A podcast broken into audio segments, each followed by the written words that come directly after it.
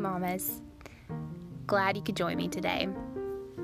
Today's episode is going to be all about what I took away from the Rachel Hollis Rise Live um, virtual conference that I I guess, attended. Um, I bought one of the tickets where I could watch over time, so I've been watching a couple of speakers each night um, for the past week or so and have just really, really loved it. The theme of the event was all about courage. And, you know, right now, we need courage uh, because this whole pandemic thing is scary and it's unknown and it's a lot, and a lot of us are juggling so many different things that it was just really inspiring to hear from all of these speakers. So I'm excited to share with you some of my takeaways. Thanks for joining Memoirs from the Minivan today.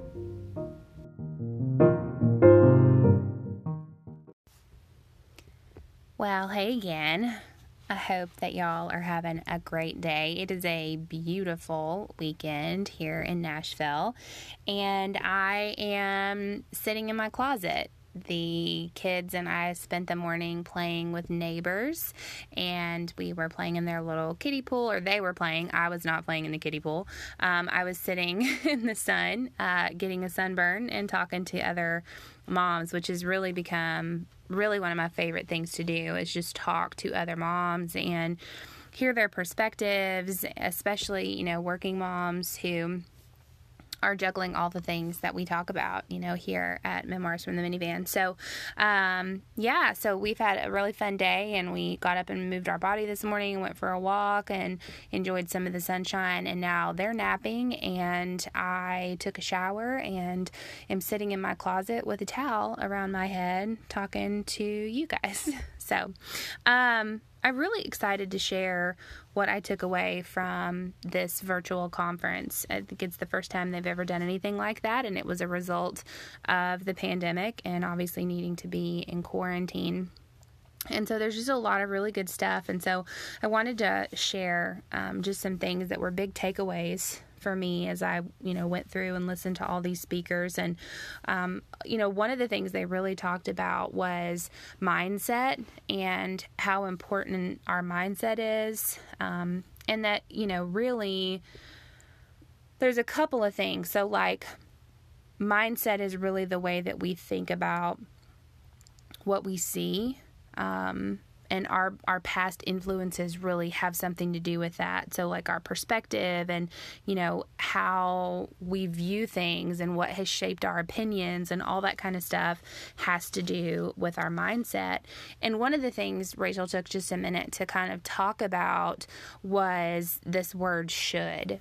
You know right now during this pandemic I feel like there's so much should you know, going on. And she would say, you know, stop shoulding all over yourself. Stop thinking about, well, I should have done this or I should have done that. And, um, you know, these parents are doing this. I should have done that. And, you know, just really figure out what you want this experience to be like right now. Figure out how you want to feel at the end of this. And then, you know, align what you're doing with that. And just, you know, she really focused on just stopping that comparison game and stopping this whole like you know shoulding all over yourself. And she broke down and this is the first time i'd ever heard this but there is something called i think she called it like the triune theory. And it's how kind of the three parts of the brain work. And i wish i could show you a picture but basically you have like the reptile brain, which is like the basic function. These are like keep her alive, like don't let her fall off any cliffs. And then you have the mammal part of the brain, which deals with things like emotions, memories, past like knowledge and from experiences. This is kind of like based on your own past experience. And then you have like the human part, which is like the frontal lobe. And this is where you actually have rational thought. And during this pandemic, you know, she talked about how so many of us are really living in that reptile brain. Keep us safe. Stay home, put on the mask. We're just kind of living in this world of keeping ourselves safe, and it's almost like a fear you know, kind of place because it's just unknown. We don't even have memories or past experiences to really tell us, you know, how this is going to work out. And so she kind of, you know, walked us through this sort of step by step set of questions to really help us understand a little bit more of what we're going through. And the first question was, you know, how are you feeling right now? Some of that could be hope you know, hopefulness of, of things starting to improve. Some of that could be guilt because if you're like me and you're a working mom, you're dealing with trying to juggle your workload, trying to make sure your kids are taken care of. Um, Jeff and I had both been home for a while, so we were sharing a lot of the responsibilities of that educational piece. And then he went back to the office this week. So that has just completely, you know, fallen on me. So I'm feeling you know, a little overwhelmed. Um, and then the next question was, have you felt like this before? Right. And so, you know, yeah, there have been other times where I have felt overwhelmed. And so the next question then is what made you feel this way in the past? And what she's starting to do is draw this parallel to when we have felt some of these feelings in the past, something happened, right? There was some kind of outcome. And so a lot of times we can live in that same feeling or that same emotion, and our minds will automatically connect that feeling or that um, knowing that you have felt like that before to whatever the other outcome was. And so that is, you know, related to those emotions that we've had before. And so that can really shape you know our perspective on what's happening now because if something's happened like this before and it ended poorly and we felt the same way and now we're in this situation um, it just starts to connect why we feel that way why we may feel anxious or why we may feel um, overwhelmed. But then she goes into talking about you know there's a big difference between having that fixed mindset and just kind of basing that on past experiences um, and what our limitations are, and really having a growth mindset. And I really had some big takeaways from the growth mindset um, piece that she talked about. And one of the biggest things that I liked about what she said was switching the script on the two words, what if. You know, this looks really different if you're coming from a place of fear or you're coming from a place of dreams and, and, a, and a growth mindset. So, you know, some of the things, and I even think about this with starting the podcast like, what if I fail?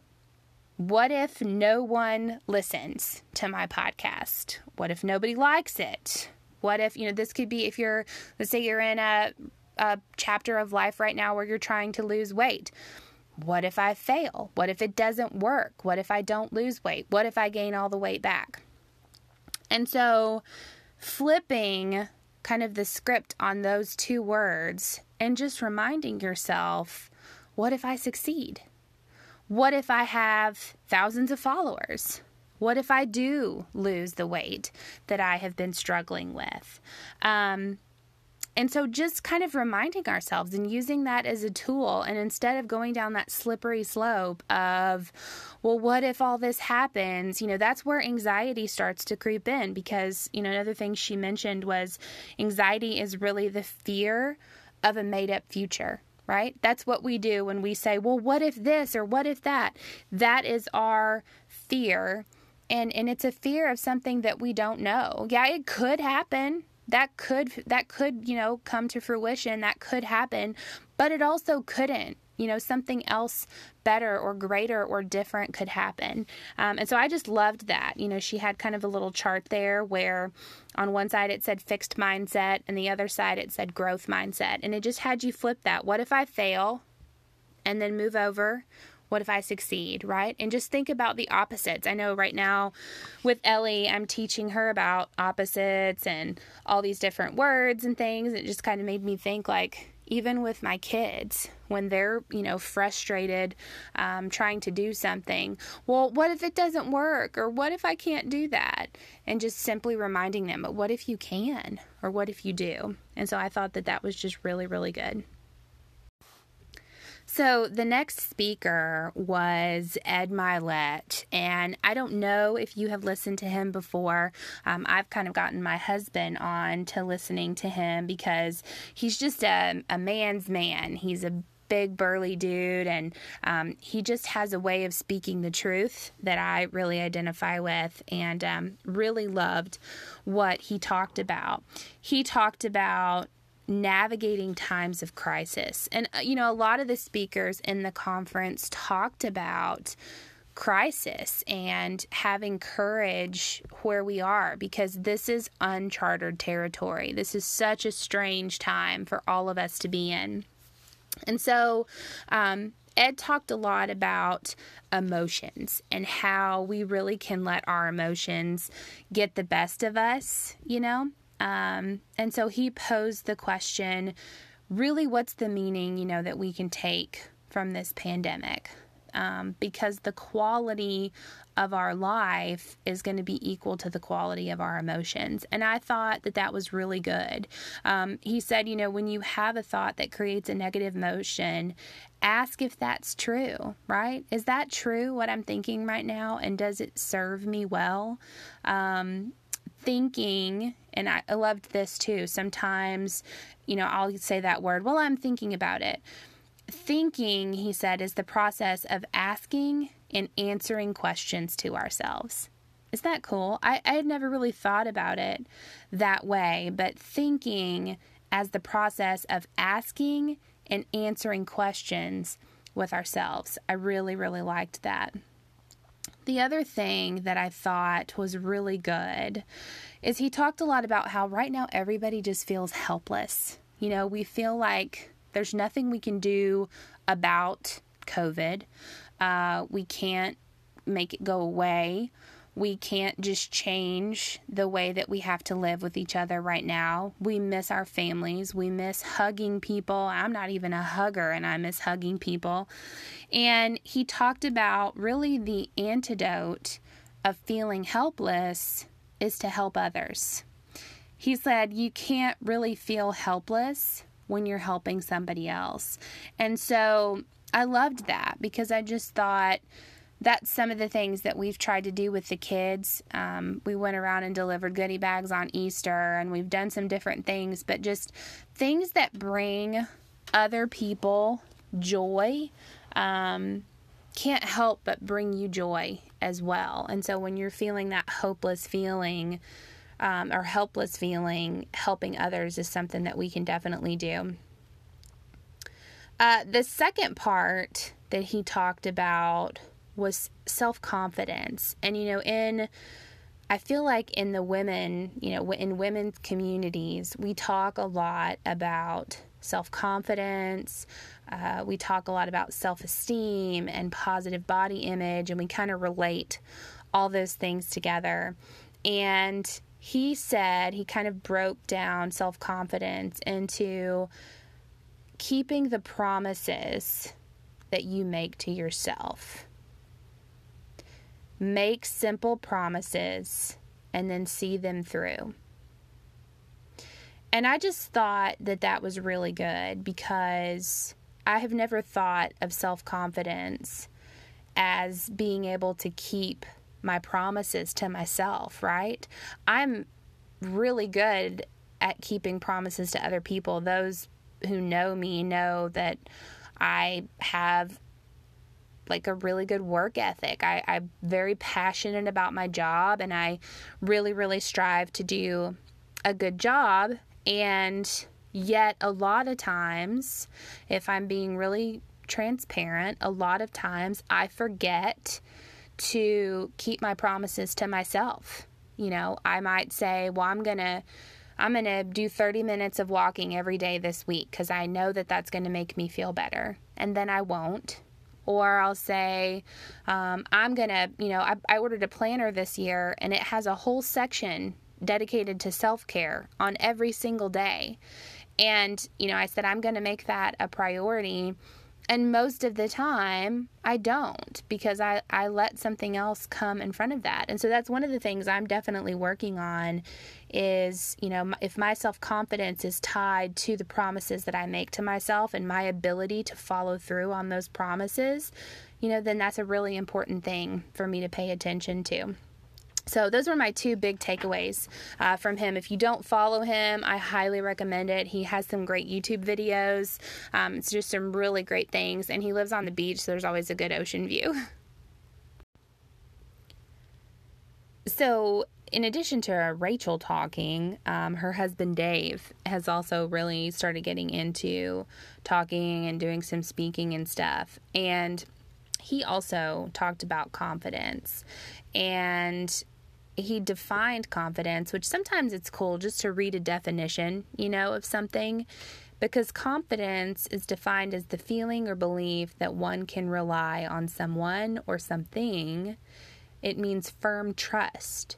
And so when you put self in front of confidence, it's a firm trust in myself or in yourself. And I just I thought that was so good. He talked about how change is one of the things that really challenges our confidence, um, but that we have the ability to really engineer confidence as well. So he talked about, you know, if you you can't really know how to believe in yourself if you don't know what you believe in. And so, really establishing belief systems who am I? What do I stand for?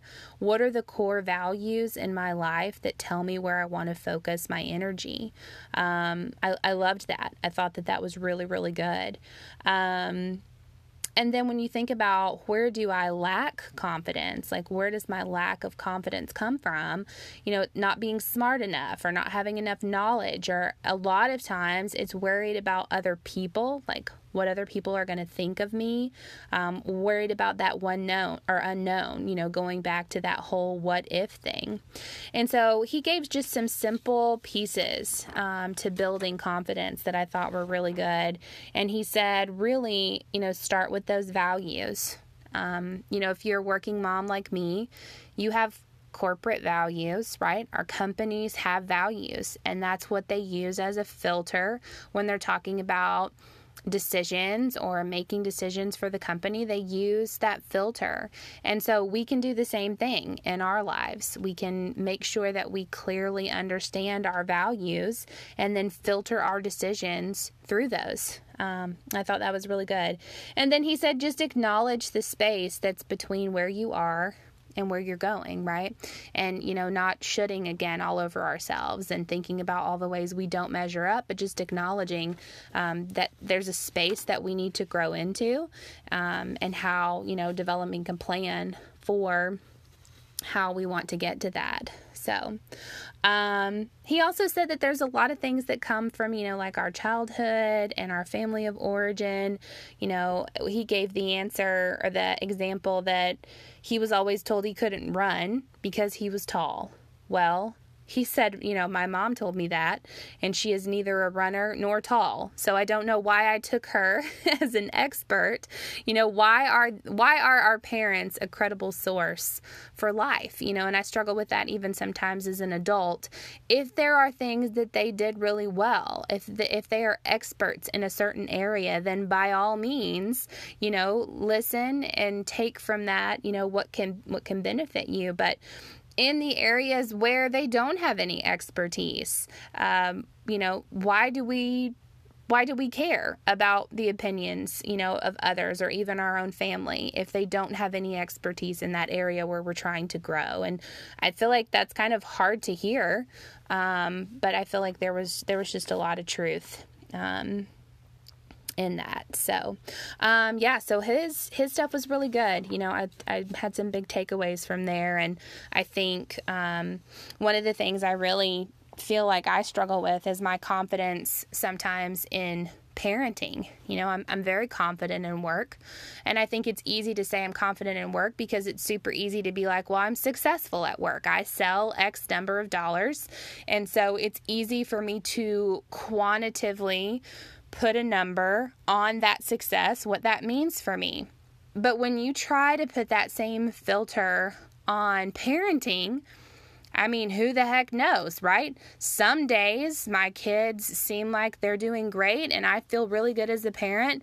Other days I'm dragging them out of Walmart carrying them side saddle like a pack of potatoes because they've had a meltdown in some aisle, you know? I mean, not right now because I don't take them anywhere, but that's how that has worked in the past. And so I feel like in parenting, it's really difficult to try and figure out am I being successful because there's no quantitative, you know, data that sits there and says, yes, this equals a good parent. And so for me the big takeaway was I have to look at my values. And as I raise my kids and as Jeff and I make decisions about the kids and about our family, are we making those decisions and running them through the the value filters that we've said define our family.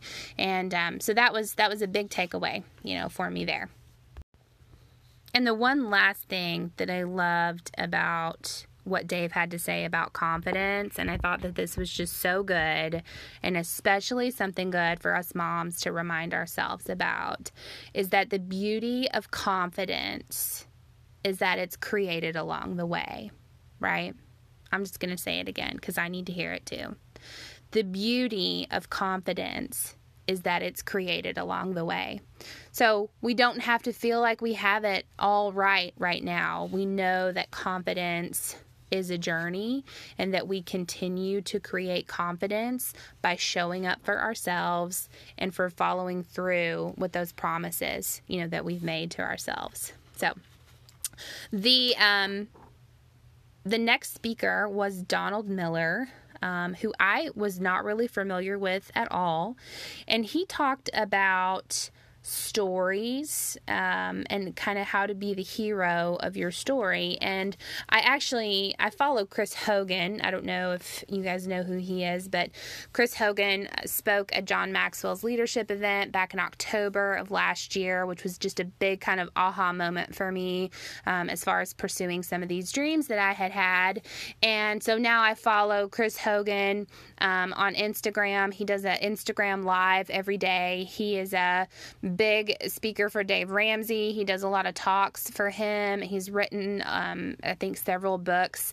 Um, he talks like the guy from Allstate, so he's just this big, kind of burly, really low voice. Um, it's fun to listen to. Anytime people are on live, he always gets asked if he's ever done any like video or like movie voiceover kind of stuff. But um, he, I had reached out to him just to ask about some good resources, and he actually responded and, and said uh, that he recommended reading Story Brand uh, by Donald Miller. And so I was really excited to hear.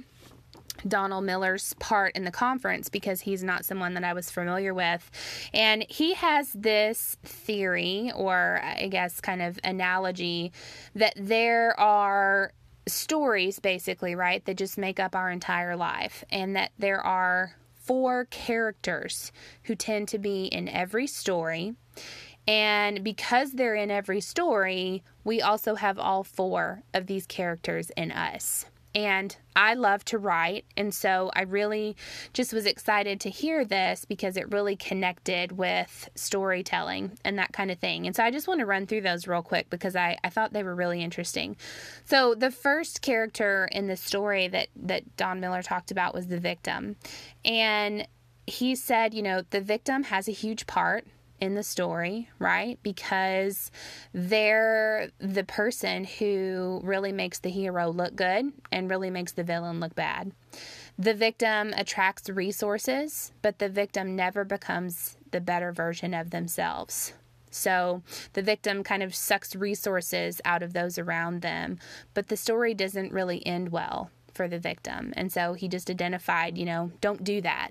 If you have an area in your life where you feel like you're the victim, figure out how to get out of that uh, because victims don't transform. If you think about stories, um, you know, the victim is still kind of the same at the end as they were at the beginning.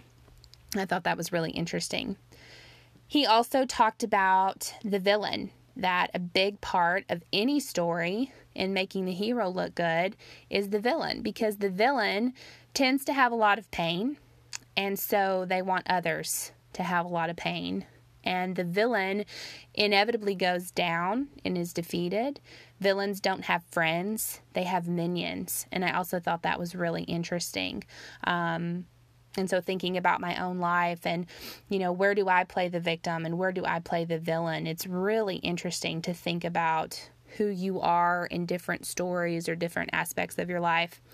The hero is the third character, and he said that this is just a hard role. This is the person who stands up and says, I don't know how this will work out, um, but the hero decides to suffer. Otherwise, the story isn't interesting, right? So he talked about how they stand firm in their faith, they take action, they prove their own identity, and heroes in the end usually end up really great. Um, you know, they win the story, they're the hero or heroine. And then the last one was the guide. And this is the person who really helps the hero. This is the person, this is the part of you that responds to wanting to help. The guide has been there, done that kind of thing. Let me help you. Let me share with you, with you what I've gone through so that you don't have to go through that as badly or you can learn from my mistakes. The the uh, guide understands the game and so it helps the good guys win, right? Um, he kind of ended with, you know, really the guide is where you want to be if you can in life, um, because life is really about helping other people win, right? You end up winning when you help other people win. I thought that was really great. Um, and he kind of summed that into the conference um, theme by saying courage is playing the hero so that you can become the guide. So, Courage is going after your dreams. Courage is standing up for what's right. Courage is, you know, helping the victim. Courage is standing up against the villain um, so that you go through all these different chapters and potholes and struggles and challenges so that we can become the guide and turn around and say, girl, I got you. I have been there. I have done that. Um, let me help you. Here's what I know. Here's what I learned. Um, that's really, you know, what I want to do with Memoirs from the Minivan is really help moms just be reassured um, by hearing the stories of other working moms that have been there and done that. And so I really love that. If you've never read his book, um, Story Brand by Donald Miller, uh, if you're interested in that, it might be a really good thing. There's a lot of psychology stuff there, but uh, really loved his stuff. So, one of my favorite people to follow on Instagram is Jen Hatmaker and she was one of the speakers as well for this Rise Live conference. And she did a talk on parenting with courage uh, in this pandemic. And it was hysterical. Um, I laughed and laughed and laughed. If you don't follow her on Instagram, um, she's just incredibly real and you know, she's in her office and she has these baby birds chirping because they've, you know, this mama bird has built a nest. And she says, you know, I hope that you will consider the soundtrack behind me new life uh, and not be annoyed by the baby birds. But I love her. She's great, uh, very real.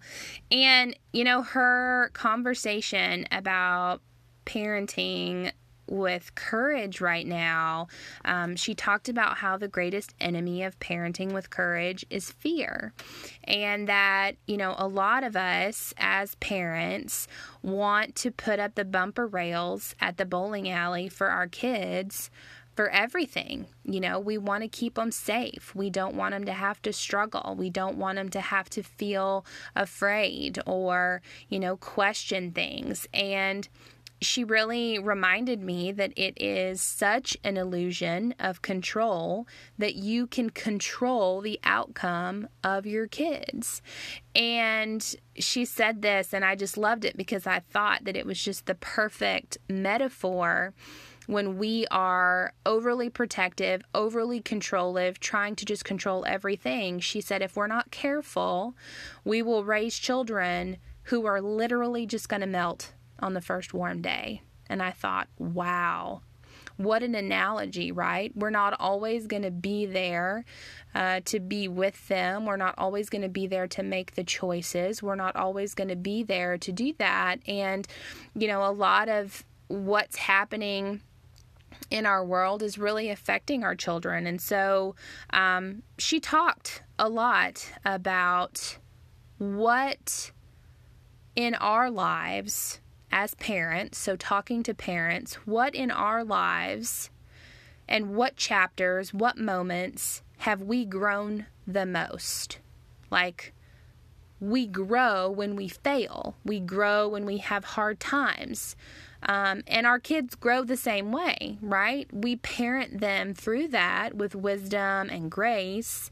Um, but she really, you know, talked about how we have a moment with this pandemic to really show our kids what do you do when you have loss and change and stuff is uncertain and you're scared you know how do you parent doing do, you know during this and so she sat down and now she has older children she has mostly teenagers and i think two college students but she asked her kids, What do you wish that your parents knew right now? And I thought their answers were really interesting. Um, she said, they said to her, you know, we've we've lost a lot just in terms of like memories and friendships. And she has a senior in high school and a senior in college, which, you know, they're just missing so much of that. And she said you know they they shared our structures all messed up our rhythms everything that we're used to. And because of that it just makes them feel you know really out of control. And to try and structure you know really this unstructured time um, made it even harder on them um, to really kind of get through some of that and be without friends and that kind of thing. And then the second thing was that they said to her, when you and dad have a moment where you show us your humanity, right? When you're just human and vulnerable, that actually makes us feel less alone in that situation. And so, you know, for me, I took away it's okay for me to say to my kids, like, yeah, this is tough. You know, I was having a conversation with our seven year old, and she was upset. She was just missing school. And she said, I just hate this. I wish this was over. Kids need to go to school. Parents need to go to work. Like, we we need to be around our friends and people and I just I just miss I just miss people. And in that moment, it can sometimes be quick to just sort of like put a band-aid on it. You know, if you've ever seen the movie um, Inside Out, about the little girl and her emotions and how joy is just trying to suffocate sadness, right? She just is like, no, she doesn't need to be sad.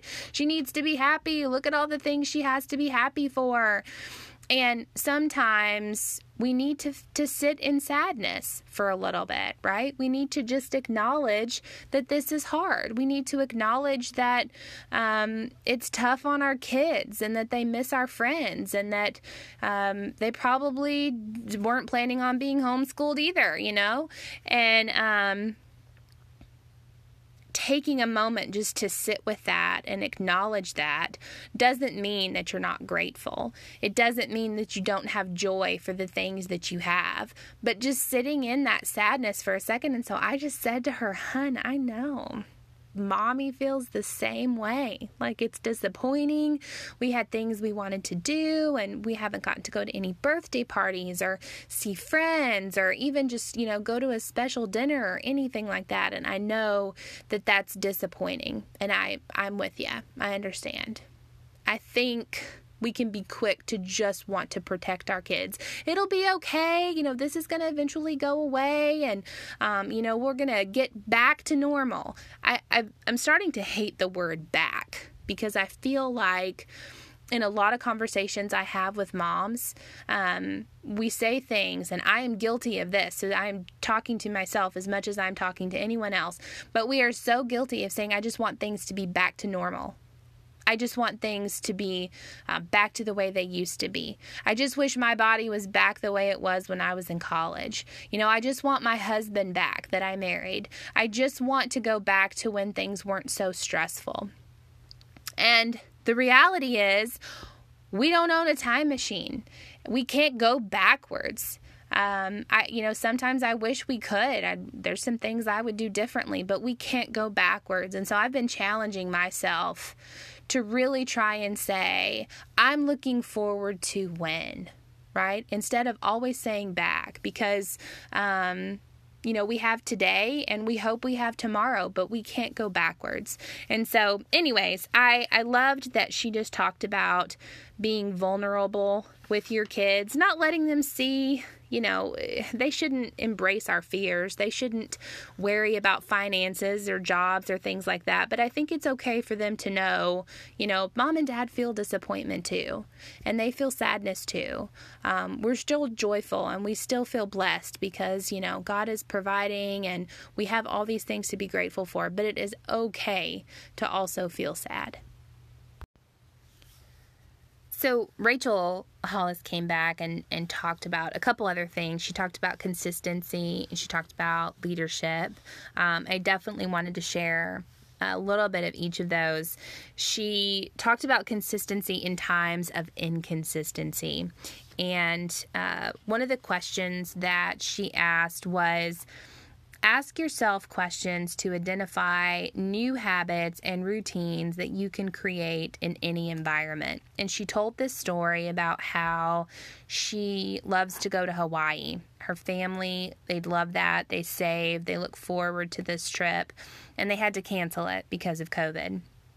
And so she talked about, you know, in therapy, one of the things that her counselor had said was, What are the things about that trip or what are the things about Hawaii that you love the most that could be possible in Austin, Texas? Right. And so I thought about that in terms of my own life. Is there something that I'm not able to do that I'm having a hard time living without? And for me, during this time, um, I tried to make a point to go and have coffee with a friend pretty regularly. Um, Jeff and I would get a babysitter and make sure we were going out to date nights, you know, as much as we could. Um, and honestly, I made a point to have time away from my kids where I could have some self care. It was something, like I said, I bought the planner with the whole self care box. It was something I was really focused on in 2020 because I feel like for years I have put myself last if I even made it on the list of my own priorities at all. And so it was something that I was really focused on. And you know, like any other working mama right now, you have zero time because you are trying to work and homeschool and keep your house clean and deal with toddlers. And I know friends who have baby babies, like little guys, you know, may even be breastfeeding and you're just trying to meal plan and you only want to go to the grocery store one day a week. And you, so you're trying to make sure you have everything, but then you can only pick up one package of chicken and hamburger. And I'm like, I'm having to prepare 21 meals a week. One package of hamburger and one package of chicken ain't gonna cut it. So then I'm having to go back. There's just so many things. And so what I was missing was time for myself. I was missing time with other moms who I could just laugh with and have a cup of coffee with and tell funny stories from the week and, you know, what my toddler melted down over. Um, and I was missing time with my husband, uninterrupted time with him. And so the next question was what are things that I can do to make me feel more in control? Right? What are the things about some of those pieces that I can actually do, that I can actually accomplish? And so, you know, some of that for me was um, my morning reading time where I could have some some self time. So, you know, Jeff and I both get up um, about an hour before the kids. Sometimes I only get up a half an hour. Um, but so that I can have some reading time, or I can do my start today journal, or I can just sit on the couch and listen to silence. Uh, that is important. Um, I got together with some girlfriends of mine and we had a little social distancing pop open the hatchback on the SUV or the minivan in the Target parking lot. And we had a little mom date, you know, BYO coffee. Um, and we sat there for like two hours and just chatted um, because we need that. We need that community. And so for me, those were some big things um, that I could still do. It wasn't the same, but it gave me some pieces of, of what it was that I was missing. So, the other thing that I really liked from her um, talk about consistency was this conversation about habits. I have been doing a lot of research on habits, um, building habits so that you don't have to be motivated. Ah, that is such an aha for me. If I when I tell you that literally my entire life I have thought anything that I wanted to do was up to me and while that is true, it's not entirely true because we will never be able to be motivated enough or have enough willpower to resist every cupcake or sticky bun or hot dog or whatever it is we're trying to do. I'm just using food because that's a big challenge for me. But we're never going to possess the willpower to just avoid that every single time. And so she talked about this idea of habit. And in order to establish habit, you have to find your greater why. And she mentioned a couple of books. I'm just going to throw these out there. Gretchen Rubin, I think, has a book on essentialism, if I wrote that down right. And then there was a book called The One Thing, and the author's last name was Keller. Um, but I, I like that too. She mentioned those. But basically, finding your greater why. And I thought this was so good because let's take like a health loss health health not health loss weight loss a health journey a weight loss journey let's take that so let's say i establish a habit that says or I write it down that I want a habit that says my health and weight loss journey is something that I want to be consistent with. Well, why? Well, because I want to be healthy. I want to have more energy for my kids. I want to love what I see in the mirror. Well, why is that important?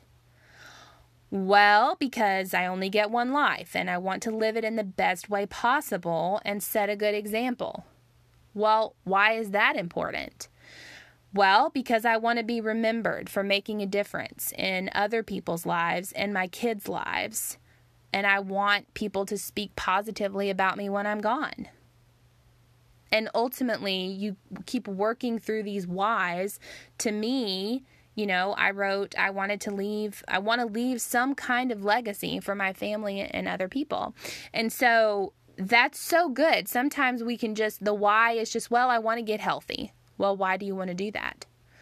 Well, I want to get a promotion. Well, why do you want to do that? And so, really, just creating these steps that take you through deeper, digging deeper into why that's really important to you, getting down to that essential greater why. And I just loved that. I thought that was so good to just dig deeper. Like what we say on the surface isn't really the soul of what we're trying to accomplish. And I thought that that was just so good she kind of wrapped up this section on consistency by talking about her five to thrive. And if you follow Rachel Hollis, this is probably something that you're very familiar with. It's something I really tried to implement in my life. But she has these five to thrive things, and these are things that she does every day, consistent little kind of micro habits that just really help her have a successful day. And so, those are, if you're not familiar with them, um, taking time for gratitude. So, writing down, you know, maybe five things that you're grateful for from like the day before. Not like I'm thankful for the sky, I'm thankful for my husband, I'm thankful for my kids, I'm thankful for my job I'm thankful for Christ. Like all those things we could say every single day, right? But finding five unique pieces out of each day so that you start to look for these little pieces of gratitude that are the building blocks of finding joy, right? The second is to drink half your body weight in water. Super passionate about being hydrated. Um, I drink a ton of water. I only drink water and coffee. Um, I have one cup of coffee in the morning, and pretty much the rest of my day is water, aside from maybe a LaCroix, which is a newfound uh, delight of mine. I never thought I would like those, but I have totally bought into the bandwagon. Um, this Third thing is to give up a food category that you know is bad for you. So it could be something you struggle with or just something that you know you shouldn't probably be eating or drinking. Um, the fourth is get up an hour early. I started doing this probably in the fall, getting up anywhere from 30 minutes to 60 minutes before the kids, and that's sometimes a little hard to predict because I have a three year old. But um, getting up an hour early and just having some time for yourself. That may be a time where you go for a walk, it might be a time where you read a book, it might be a time where, like me, you sit on the couch and listen to silence from time to time. Um, it could be when you have that first morning cup of coffee, it could be when you do your quiet time with the Lord. Totally up to you. But she laughs because she's like, if you wait for your children to wake you up, it's probably not going to be a great day, right? You're just starting out kind of off kilter. You haven't had a chance to kind of stabilize yourself before your kids are screaming your name and telling you everything that they need for the day. Um, and then the last is to move your body for 30 minutes. And if you can't move your body, do something else for 30 minutes. Meditate or, um, you know, pray, whatever, but something for your body um, that's intentional. And so I just, I love those. I, I've tried to add those um, you know, to my life. And she really kind of hammered on us a little bit about, you know, during quarantine, how's your nutrition? You know, are you eating foods that are going to bless your body or make you feel guilty and make you feel sluggish? Like, we have choices every day for what we decide to do and how we decide to live and um, quarantine is no different we still you know get those choices and so um, she also said keep in mind that life happens for us and not to us is something that she says a lot that I love. And she talks about how prior to quarantine, her and Dave both were traveling so much, just gone all the time. And she found herself praying for more time with her family. Just, I want to be home more. I want to be with my kids more. And so she said, don't forget in moments of challenges to say, don't you remember when you were praying for exactly the life that you have right now. I just think that's so cool. And I kind of get a little choked up about it because I feel like we're quick to dismiss uh, challenges or things that we weren't expecting, but there are hidden pieces in there that really could be answers to prayer if we are able to to take a moment and stop and look for them. So um, I loved that. The last piece of her consistency thing was really talking about um, how she identified with being a warrior this year, and she did a little bit of research on warriors and kind of who they were. And a couple of traits that they had was that they trained every day, they went to battle um, knowing that they were going to get hurt. They went into battle knowing they were going to get their butt kicked. And when that happened, they used that to identify where they needed to work, where the weak point was, and not giving up, you know.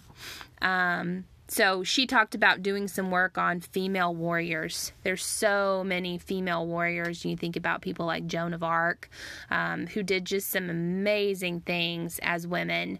And what were their characteristics? You know, how did they act? How did they go after life? Um, just really, really good stuff. So, only two more, if you're still sticking with me in all this crazy uh, information. I know it's probably information overload, but two more. Um, John Maxwell was kind of the last person to speak before Rachel wrapped everything up. And if you have not read some of his stuff. I mean, he he's like the father of leadership, and he's kind of like a grandpa. He actually reminds me of Jeff's dad, my father-in-law, quite a bit, just the way he laughs and some of the jokes that he tells. But he talked about the courage to continue, and thinking about when some of this is over and you know what what does courage to continue in the midst of this look like and courage can, to continue after and he gave this quote um, by Margaret Thatcher, who's another woman that I want to do some research on. She was known as the Iron Lady. And she said, You may have to fight a battle more than once to win it. Ugh, how good is that? That is so good. Um, John wrote a book called Today Matters. He talked a little bit about that, that every day matters. We get to choose courage every day. It's it's our choice. Um, he really emphasized what Dave had talked about earlier in terms of courage is based on our principles and values, right? Um, he said some of the you know best CEOs in prominent companies have told him things like when you know what your values are, decisions are easy. And that you don't need to let a crisis move you away from those values. Um, and I loved this. He said this and almost brought me to tears. He said, Remember too that courage doesn't always roar, that sometimes it's that small voice that says, I'll try again tomorrow. Ah, working mamas, can I get an amen right here? There have been days during this pandemic when we have been at home in quarantine with the craziness that I didn't know if all of us were going to survive the day. Meltdowns, high emotions, frustration, tears, you know, disciplines, timeouts, food probably thrown, things hitting the floor. Jeff and I short with each other, so much of that. And to hear the father of leadership say, courage doesn't always roar, and sometimes it's the small voice that says, I'll try again tomorrow. So, so good. Um, he talked about courage being something that we do in spite of fear, not in replacement of fear. That we are never going to be without fear uh, in some, you know, chapter of life. Um, he talked about getting the right kind of food to feed your courage, focus food, focusing on um, your beliefs, your faith, that that really is um, the seed of courage, right? Is that faith, that value system, that belief system. And we know, if you study any kind of leadership, we know whatever we focus on is what expands, right? Whatever we focus on gets more of our attention and is more likely to get accomplished. So, the only proof of courage is action. Courage isn't something that you can store up it's something that you use up. Courage that is never used is worthless. The more courageous you are, the more courage you have. And I just I, I just loved all of that. I saw John Maxwell live in October, as I mentioned earlier, and Rachel defines him as like a grandpa that you can just sit down and have a conversation with. Um, I didn't have a relationship with my grandfathers. My mom's dad died when um, she was 20 years old, so long before I ever came about. And my other grandfather was very distant, and we didn't have much of a relationship. He was a very angry person. And so if I had a grandpa that I had a relationship with, I would imagine him being something like John Maxwell and saying things like, We're just going to try again tomorrow. It's going to be okay. And that's exactly the kind of takeaway um, that he really shared. And so if you are looking for some books on leadership or, you know, you don't have a grandpa that you can talk to, listen to some of John Maxwell's stuff. I think it would be really encouraging to you. So the final wrap up was Rachel talking about leadership as well and what she believes about leadership. And she had a couple of core beliefs about it that I wanted to share. One was that as a leader, you're entrusted to lead the flock. That could be your business, that could be your family, um, you know, that could be a group of people that you network with, that could be um, even extended family or a younger sibling. Um, you're entrusted to lead the flock.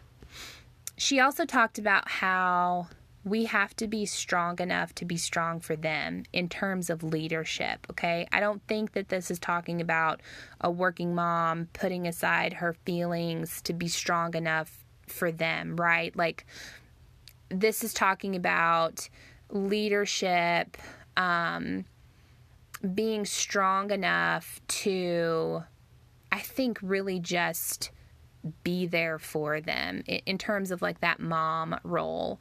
Um, but if you're a boss, or she talked about, you know, her company, she had to figure it out. She's the leader. She has to figure out the plan. She can't look to her coworkers or her, her employees to be strong enough to deal with all that. She's the one responsible. She also talked about how it's heavy and it takes work um, and that it's not about you, it's about them. And I I love this about her. It's one of the things I really admire about her is her transparency. And she talked about there's a reason that I can get up here and talk about how I pooped my pants on a juice cleanse. There's a reason that I can get up here and talk about, uh, you know, a situation I had with a tampon. There's a reason I can get up here and I can put all these details about my sex life and my struggles with my husband because it's not about me. It was always about you. And I just love that because I think that that's one of the things that I really relate to with her is just her authenticity um, and her transparency. And then lastly, she said, You just can't be a leader if you don't care about people. You have to figure out if that's, you know, what you want to do, but you cannot be a leader if you don't care about people. Um, and then lastly, she really talked about identifying the leader within you. And she walked us through a two part exercise.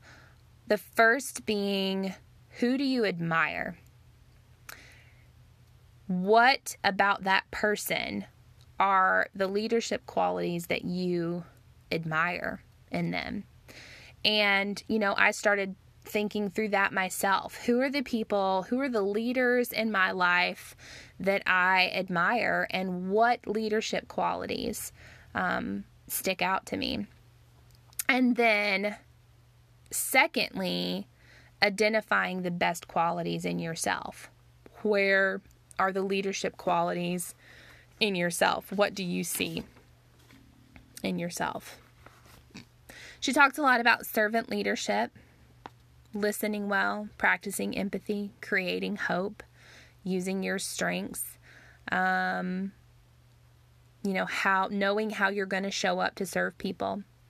And then as far as communicating in the hard times, like being intentional about what you want to communicate, setting clear expectations for everybody involved, and modeling the behavior that you want them to have. And I thought that that was so good because those three things, I could apply that to my work life, I could apply that to my marriage, and I could also apply that to motherhood.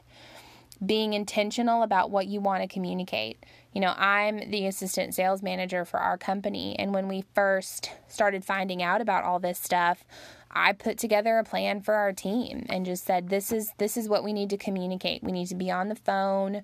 Here's the message. How are you? How's your chapter? What can we do for you? We are here getting an update. There was a plan. There was an you know an expectation um, about what we wanted them to communicate to their customers.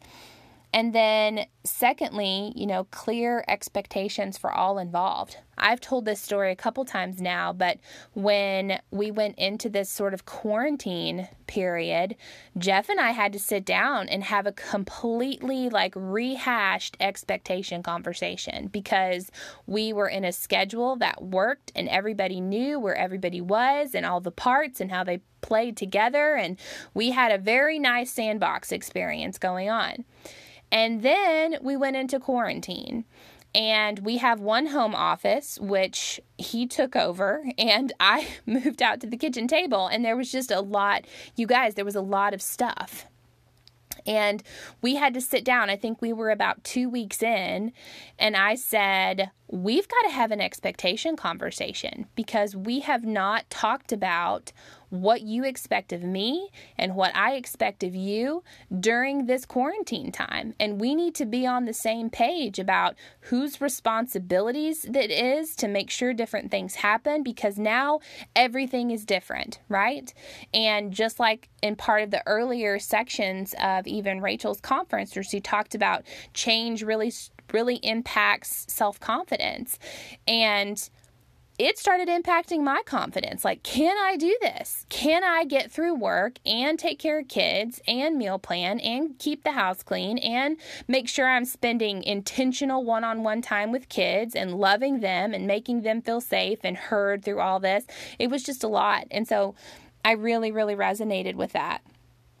And then lastly, it was model the behavior you want them to have. Ugh, so good. I mean, even this morning, I'm thinking I probably looked at my kid and said, Stop yelling! Stop screaming! And my voice is elevated, telling them to not elevate their voice, right? And so, modeling the behavior that you want them to have. Um, that was, for me, resonated the most with just parenting and what that looks like um, right now.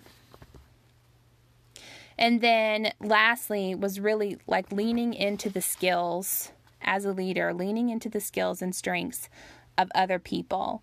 Um, make moves that are different. This is the time with this thing that's so crazy. We have to be willing to pivot. Yes, Ross from Friends, pivot. We have to be willing to pivot, um, to change what we were doing, to be flexible, to adapt with some agility and focus, which is one of our company's values. Um, we have to praise often and teach well during this time because people, because of change, their confidence is questioned, right? And so praising often and teaching well um, will help our families, will help our coworkers, and probably even our bosses. You know, if you're in a company and you have a boss, like that's praising them. You know they have to be struggling too. And then creating an atmosphere to explore new skills. Um, you know, she talked about just having to figure it out. You may have lost a job, or your spouse may have lost a job. And so we're creating an atmosphere where it's okay, you know, to try and figure out something new. Um, so I loved all of that. That was um, her section on leadership and um, just really, really good stuff. I took a ton of notes.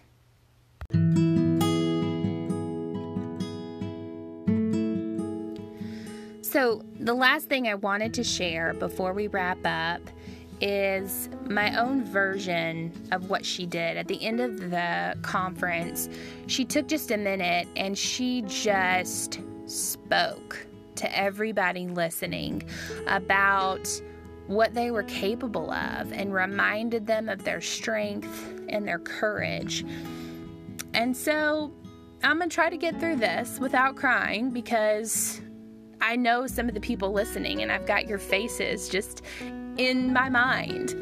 And so I just want to remind you if you're listening to this, you are brave enough to handle this storm. You are courageous enough to get up tomorrow, do it all again. You are strong enough to carry all of these emotions.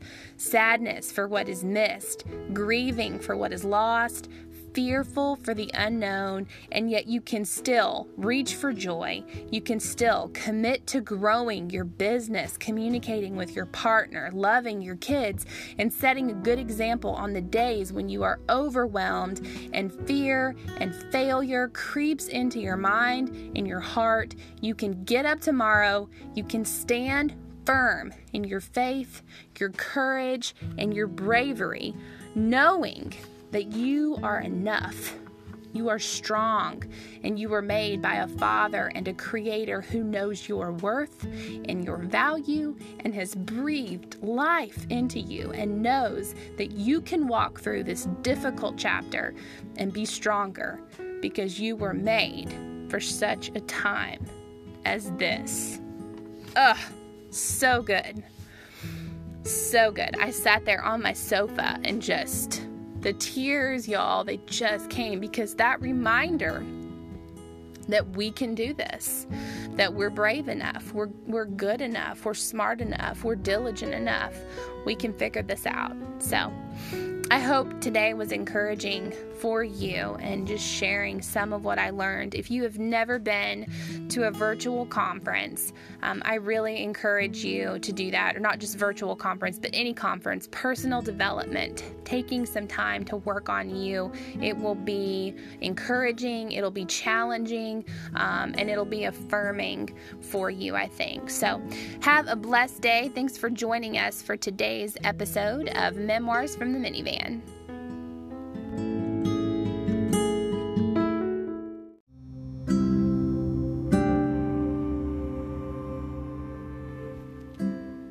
Hey, mamas. So today's episode is going to be a little bit different. I had planned on taking this week to simply plan and prepare the next couple of weeks, and I've been talking to all kinds of working moms and really excited for the next couple of weeks and what I have lined up. And my family's been on vacation this past week, so it uh, was a time to just kind of relax and um, be able to just kind of take a moment, honestly, um, after everything that's been going on. But my heart's a little heavy with everything going on, and I can't get this idea of what I want to say kind of out of my mind. And I take that as the Lord telling me to share. So, uh, we're going to dive into a little bit of what I know and don't know and what we can do about everything that's been happening this week. So, let's dive in.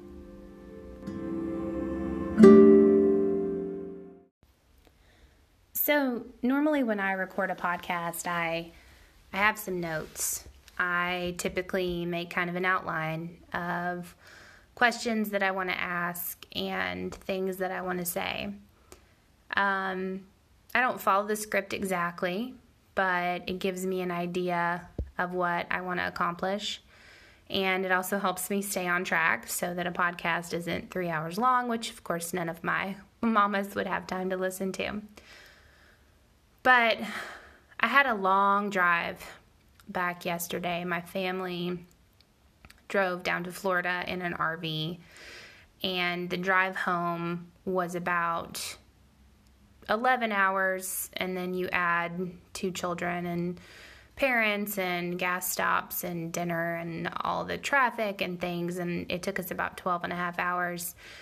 And so during that time, I was kind of scrolling through social media. I really hadn't spent a whole lot of time on social media other than sharing some pictures because I really wanted time to just kind of disconnect. And normally, when I go to Florida, I love to share some inspiration um, from my time at the ocean.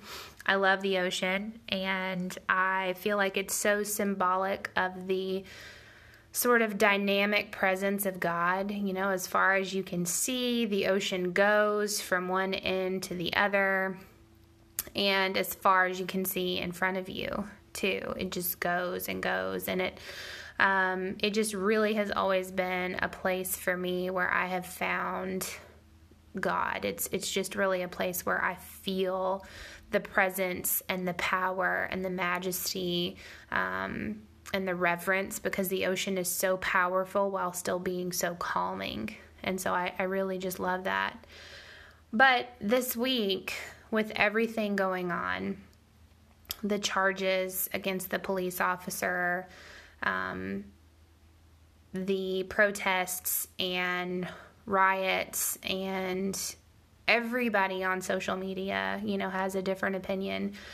And so I was just reading through some of that and stopped to kind of think about how do I feel about this? Why do I feel a certain way? What causes someone to feel a certain way?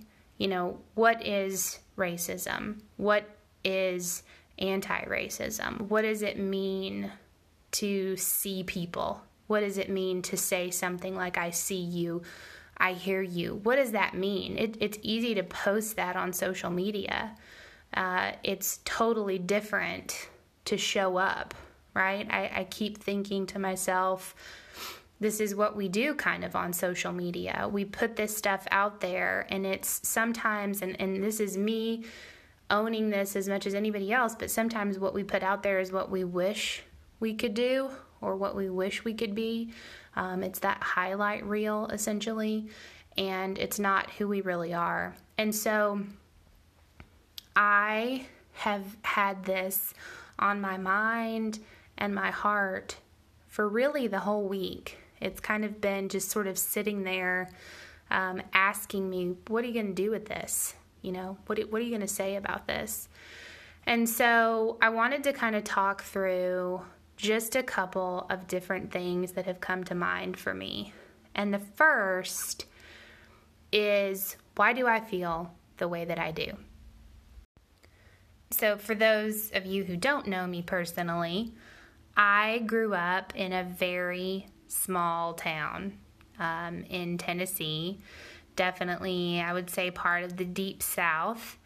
And I grew up with parents who still remember when we had black and white restrooms. I have grandparents who have passed away now, but grandparents who still very much remember the Civil Rights Act in the 60s and all that came with that. And so I started there and I said, you know, as um, a, a white, female, middle aged Tennessean, this was my worldview. This is, you know, what I grew up with. I think sometimes we think that we think of slavery, right? And we just think, or at least I do, am guilty of thinking that's ancient history, right? That's that's so far removed and so long ago that there's no way that that's still impacting anybody today, right? That's what we read about in the history books. That's ancient history. And it isn't though. The reality is is that it just hasn't been that long ago that this type of suffering and abuse and just horrific things happened. I mean, less than like, what, 60 years ago, we still forced human beings to use a different restroom. the the thought just baffles me, but that's how close it was. My parents lived through that.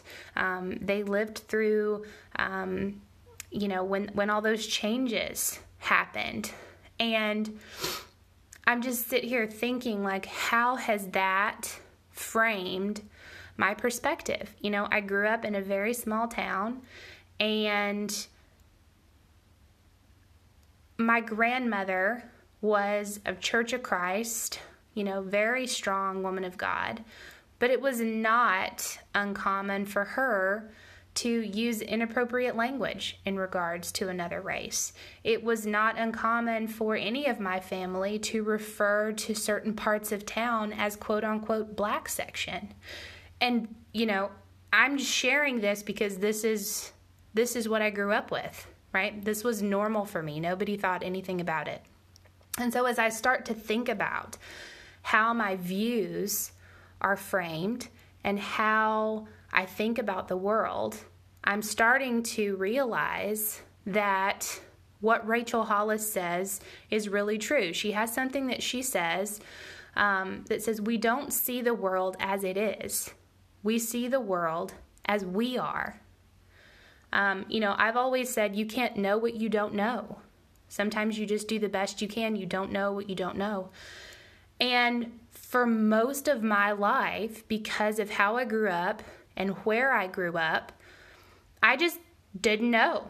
I don't have any interaction really with anyone else of another race, probably until I got to college. And really, for the first time in my life, I was thrown into a culture of all different kinds of people. And for the first time, I really started to see the beauty of the world through God's eyes because I had only ever known this little bitty, you know, blip on planet Earth that was my hometown. And so I've really started to think through that and how that has framed my perspective. And the reality is, I'm just incredibly limited on my amount of knowledge.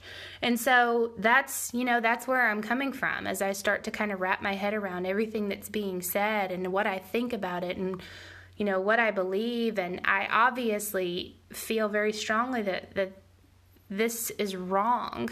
Um, you know that us categorizing any one group of people and, you know, treating them any differently is just so wrong and it's so against how God created this world to be. And so that's where I started.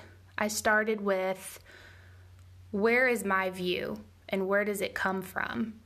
Um, and then I moved on to what I know.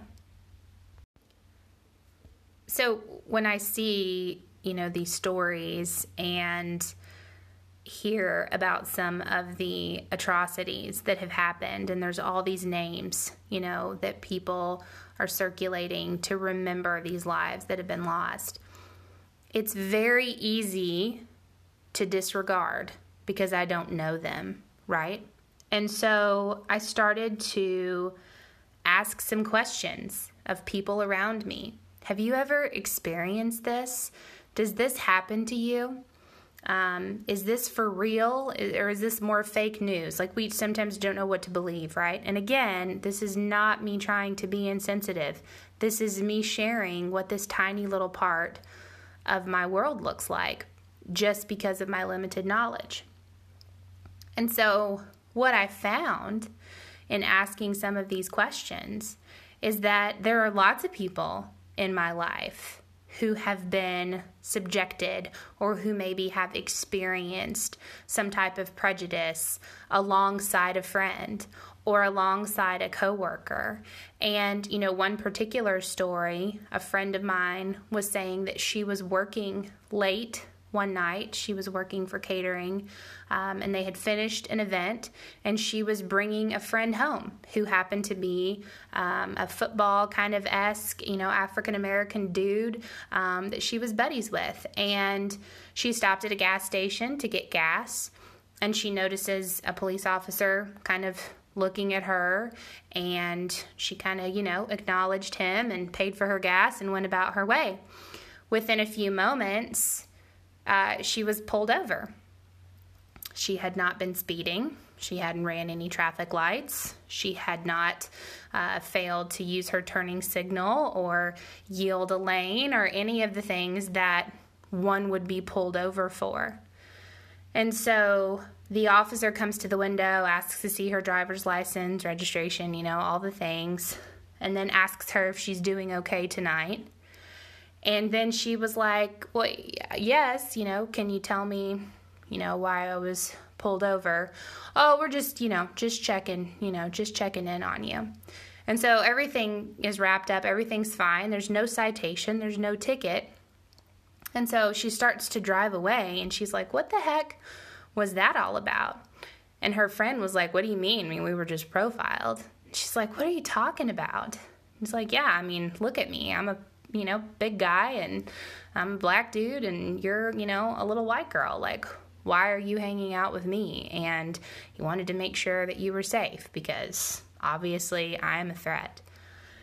And she told me that story, and I was just like, I'm, I'm shocked that that kind of thing happens. Um, and kind of in disbelief and I just I just don't know what to do with it because again that's me never having experienced anything like that. Um, and so I'm grateful that, you know, she shared that story. Um, what I know is that I, I don't know much. Um, I, I don't know much, and I am learning. And this is something else Rachel Hollis says at the end of Girl Wash Your Face, and I love it. But she reminds us that if all the people in our lives look like us, act like us, believe like us, speak like us, we don't learn anything, right? We can't grow outside of our own uh, demographic or mindset. Um, and really, we don't love well because we're just in this little box that we've created that's maybe we think safe or comfortable or whatever. But we really limit ourselves um, to loving, to being able to show Christ love because we're just in this little section. And so, I have also realized um, just in the past couple of years how few friends I have of another race. And that's not something that I've purposefully done. It's just been something that sort of happened. And now, within the last, I would say, two years, three years, um, I have more friends of different races. I have a very good friend who, um, whose husband is African American, and she has opened my eyes just to so many things. You know, she has a son, um, and and her concern is what happens when he grows up. Do people look at him differently? When does he stop being a cute little boy and become a threatening man? Um, I think of sorority sisters uh, in my life who I love deeply and care about deeply, and and am broken by any, you know, prejudice against them. I don't understand that. Um, I now have a niece who is African American, and so my my thoughts go to that um, family member in my life to say how is this going to affect her? How could this affect, you know, potential um, spouses for her in the future or friends of hers or you know how could it affect her you know personally and when you start to get outside of your little bubble it just does something to you and and it goes back to that quote that I, I said before we don't see the world as it is, we see the world as we are. And until we change, and until we push ourselves outside of comfort zones and outside of just what we know and where we feel safe and secure, then we can't know. We can't see things any differently, not because we don't want to, but because we literally don't have the ability to. One of the things that comes to mind when I start thinking through scenarios and just that limited viewpoint that we have because of just lack of, of experience, I think about the movie Remember the Titans. And there's a part in that movie when the ex coach's daughter is playing at the new coach's home, played by Denzel Washington. And someone comes by. If you haven't seen the movie, it's a really, really good movie. Um, it has an incredible message and it tells the story of basically a, an African American coach who was brought in to coach a football team. Um, and it was in that time of, I think, affirmative action where they were just making sure that people had jobs and um, there was a lot of discrimination against um, people of color during that time. And so this coach was brought in um, to coach the football team, and his daughter had become friends with the previous head coach, who was now the assistant coach. And while both little girls were playing in the living room, somebody comes by and throws a rock through the window and honks horns, and it's just, you know, stupid. And the assistant coach comes to get his daughter and he just freaks out. He's like, you know, you just, you know, you exposed my daughter to danger. Like, I, I can't have her, you know, dealing with this or living with this. And Denzel turns to him in a way that, let's be real, only Denzel Washington can do. And he said, maybe you have a little bit of a glimpse of what my family deals with every day.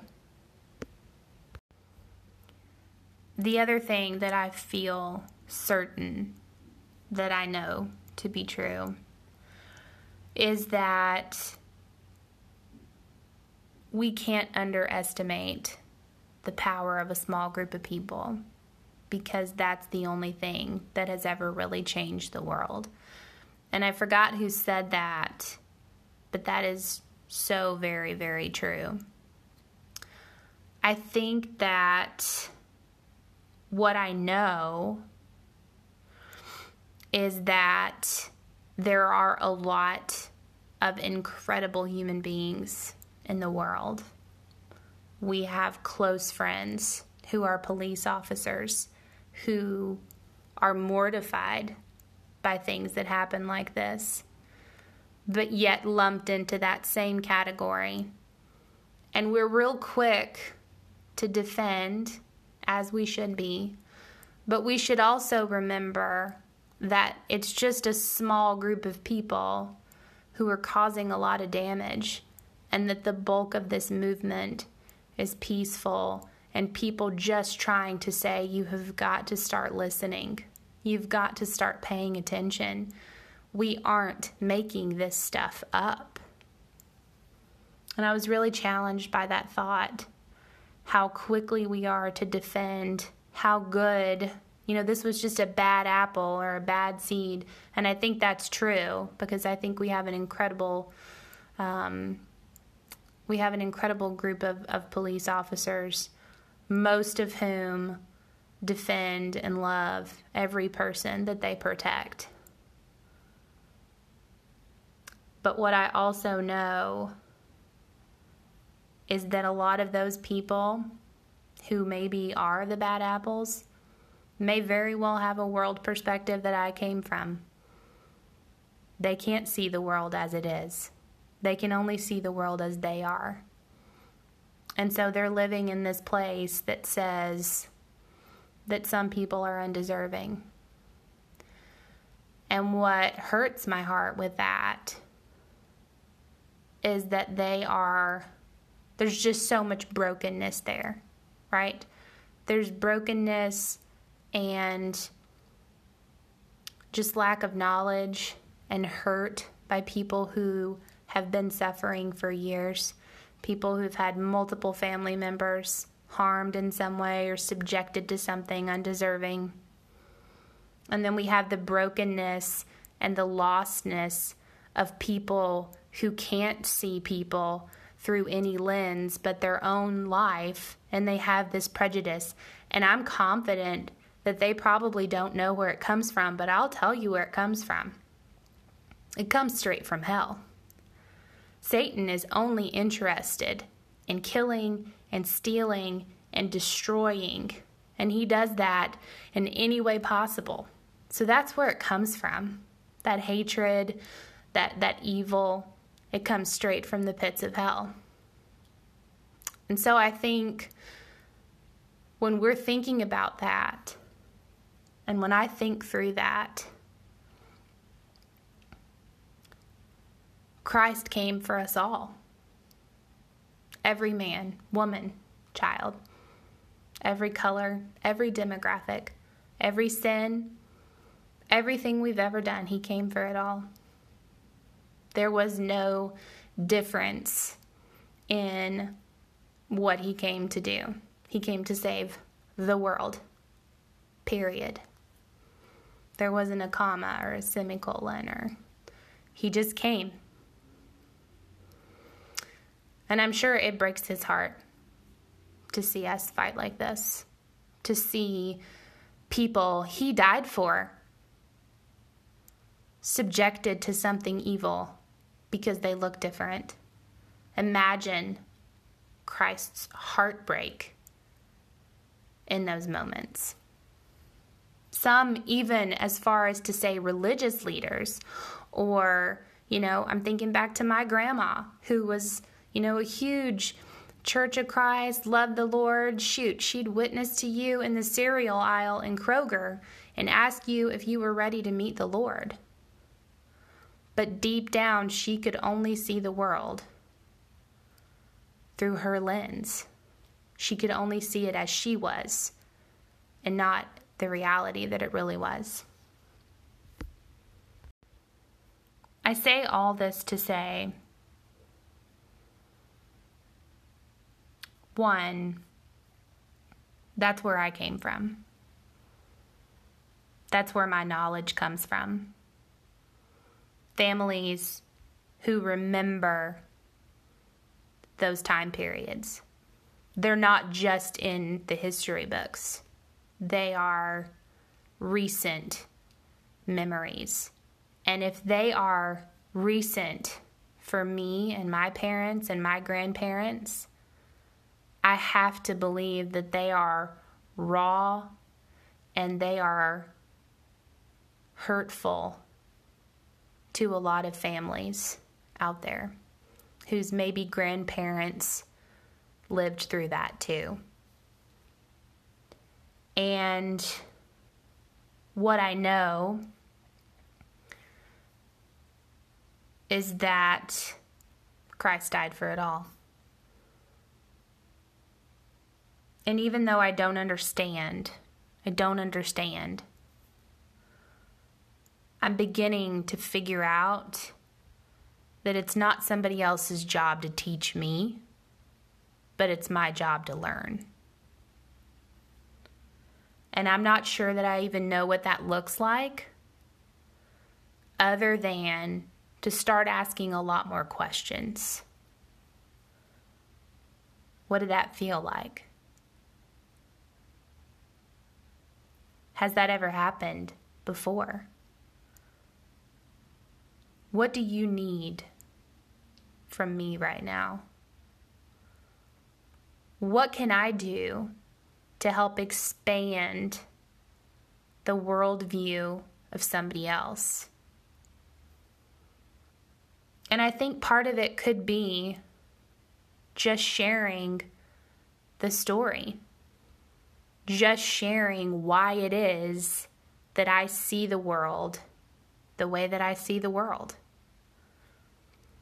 We assume that everybody, I think, sees the world kind of the same way, right? Because we see it as we are, not as it is.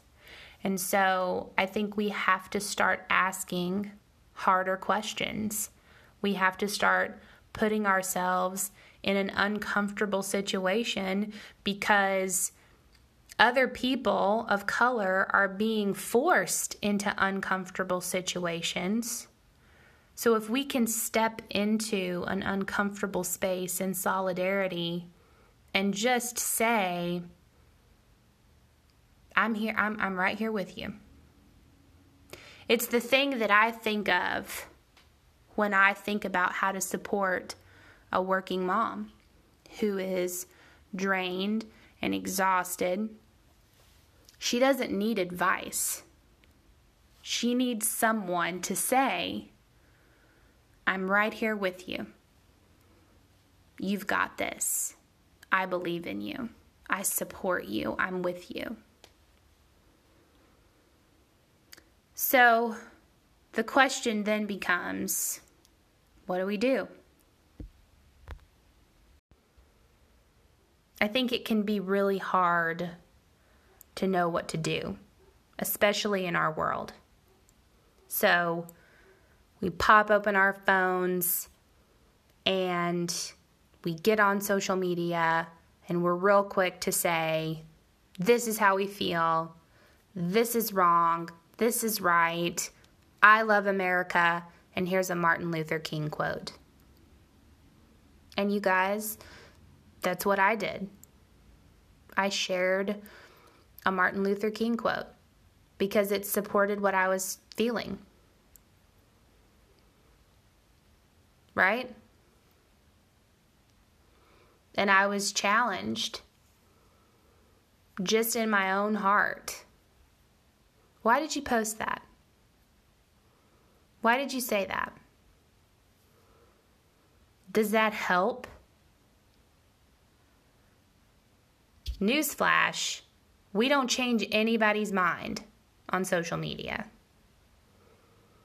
Nobody's changing political affiliations or party lines or probably even the way that they parent or how they're in their marriage based on what they see on social media.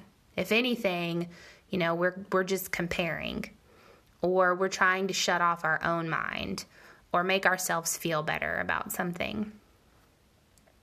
And so I was really challenged by that because it was sort of just like my second nature to do that because again, that's how I see the world. I see it because that's how I am, not because that's how the world really is. So, what can we do? What can I do? I want to make sure that I keep expanding the people in my life, that I keep pushing myself into uncomfortable situations and conversations so that I can listen and so that I can learn. Because here's the thing throwing it way back to Stephen Covey, you know, and Seven Habits of Highly Effective People.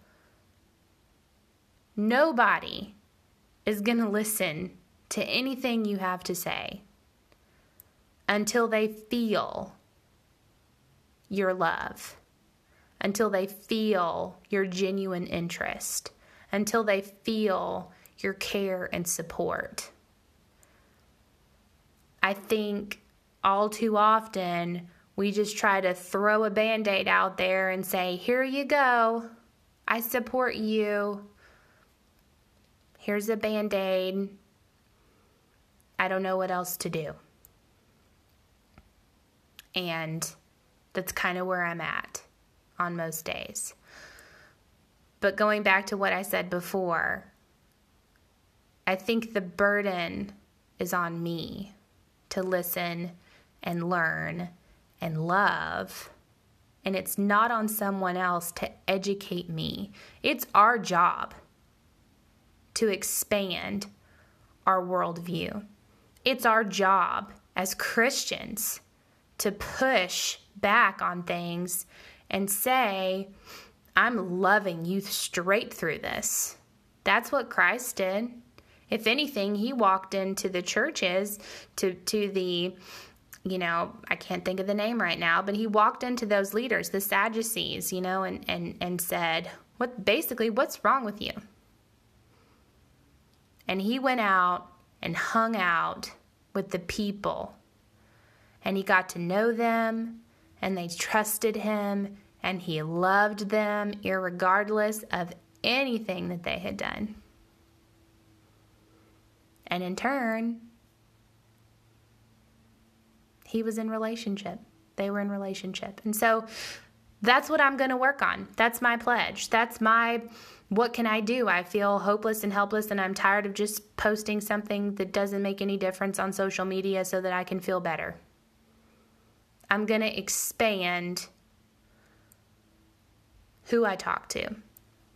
I'm going to be intentional about being in community and being in relationship with people who look different than me and my family, people who think differently than I do, and people who have a worldview that I don't have simply because they didn't grow up in that little country speck of a town that I called home, which I love. but it's limited to its own capacity, right? It's limited to its own views until until people push outside of that perspective. So, I don't know where you are if you're listening to this. I didn't intend to do a podcast today about this, but the vision for Memoirs from the Minivan was given to me a little over a year ago, but about this same time. And it's not mine to control. God gave me that vision, and I think He wanted me to share this today because He just laid it on my heart and just kept nudging me all day. Please don't be quiet about this. So, I would love to hear your thoughts. I would love to hear about your world as you know it so that I can see the world as you know it. Thank you for joining us for today's episode of Memoirs from the Minivan, where I shared my thoughts about all the things that are going on. If you know a mama who you think has an amazing story, please reach out. You can reach us at memoirsfromtheminivan at gmail.com or you can follow us on Instagram at Memoirs from the Minivan or Facebook. Don't forget to subscribe so that you can be in the loop on all of our upcoming episodes. Have a great day, mamas.